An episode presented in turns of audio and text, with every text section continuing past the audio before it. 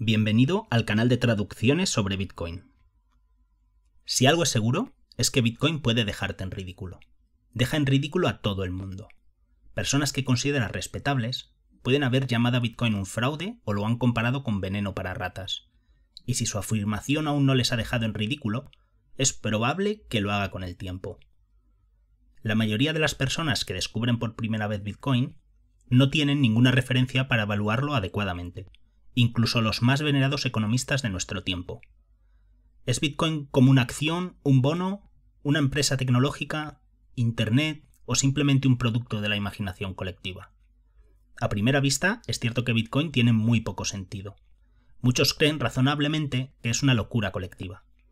Casi todo el mundo carece de una referencia para entender Bitcoin porque nunca ha existido nada parecido. Todos los días la gente evalúa si invertir en acciones, bonos o bienes raíz, o si comprar o una casa o un coche, o si comprar algún bien de consumo, o por el contrario, si deciden ahorrar. Prácticamente nadie está preparado para entender Bitcoin de primeras, porque no se ajusta a ningún marco mental previo. Es como preguntarle a alguien en la Edad Media su opinión sobre los estados-nación o sobre la democracia.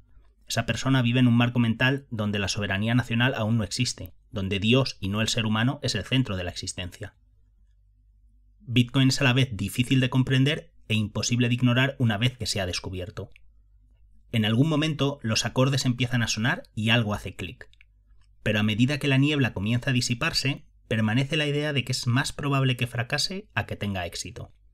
Bitcoin se percibe como algo frágil y arriesgado, algo que podría desaparecer tan rápido como apareció. Bitcoin es algo nuevo y da siempre la sensación de no estar suficientemente probado. Todavía no queremos concederle el estatus de ser algo permanente en el tiempo. Bitcoin es nativamente digital y depende de computadoras que ejecutan software. La imagen mental de una red de computadoras siendo desconectada crea la falsa sensación de que un día y de repente, de alguna manera, Bitcoin como sistema podría dejar de existir. Da la impresión de que Bitcoin es inherentemente frágil. Apagas unos cuantos ordenadores y toda esta locura colectiva desaparece. Pero esto no es así. Bitcoin existe en todas partes y en ninguna. No está controlado por nadie y cualquiera es capaz de ejecutar el software de código abierto desde cualquier lugar.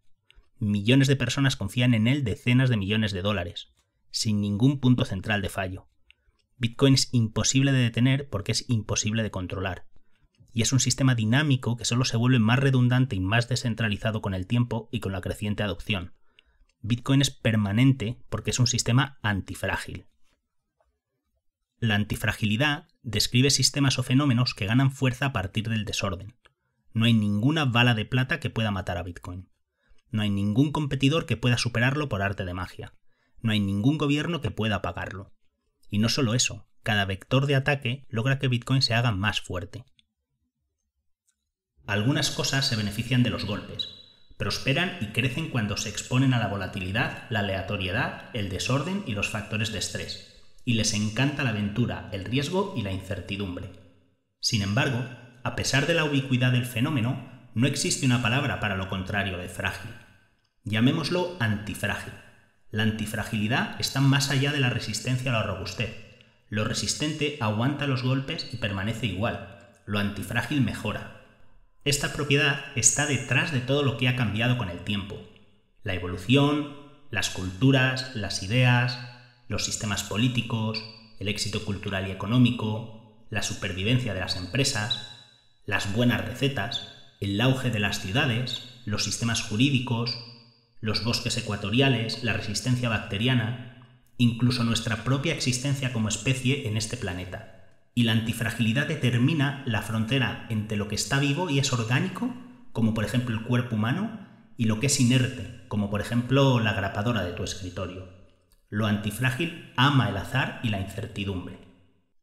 Nasif Taleb, en su libro Antifrágil. Bitcoin es un sistema adaptable y evolutivo, no es estático. Nadie controla la red y no hay líderes capaces de forzar un cambio en ella.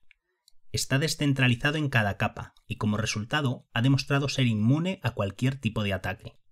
A medida que Bitcoin sobrevive cada golpe y que la gente aprende de los errores y se adapta a su volatilidad, Bitcoin se vuelve mucho más y más fiable.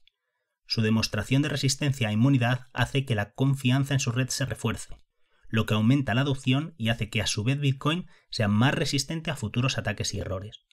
Con cada intento fallido de controlar, coaccionar o cooptar la red, el protocolo Bitcoin se endurece y la confianza en él aumenta.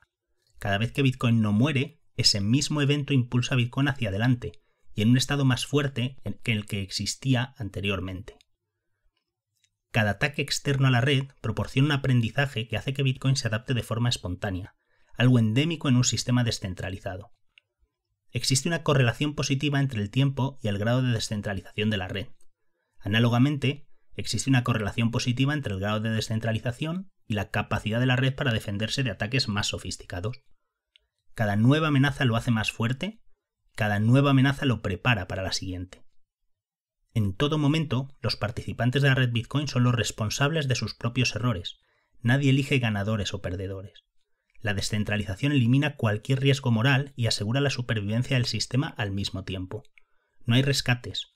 Los incentivos y la responsabilidad individual optimizan la innovación y conducen a mejoras de forma natural. Cada fallo o error se vuelve útil, ya que el mero hecho de sobrevivir permite que la red en su conjunto tenga la oportunidad de adaptarse a las amenazas y de hacerse inmune. Ya sea por shocks externos o por errores internos, Bitcoin se alimenta del desorden, de los factores de estrés, de la volatilidad y del azar, que en su conjunto son el sello distintivo de un sistema antifrágil. Si quieres que siga haciendo traducciones de Andreas Antonopoulos y otros autores, por favor suscríbete, comparte y dale a like.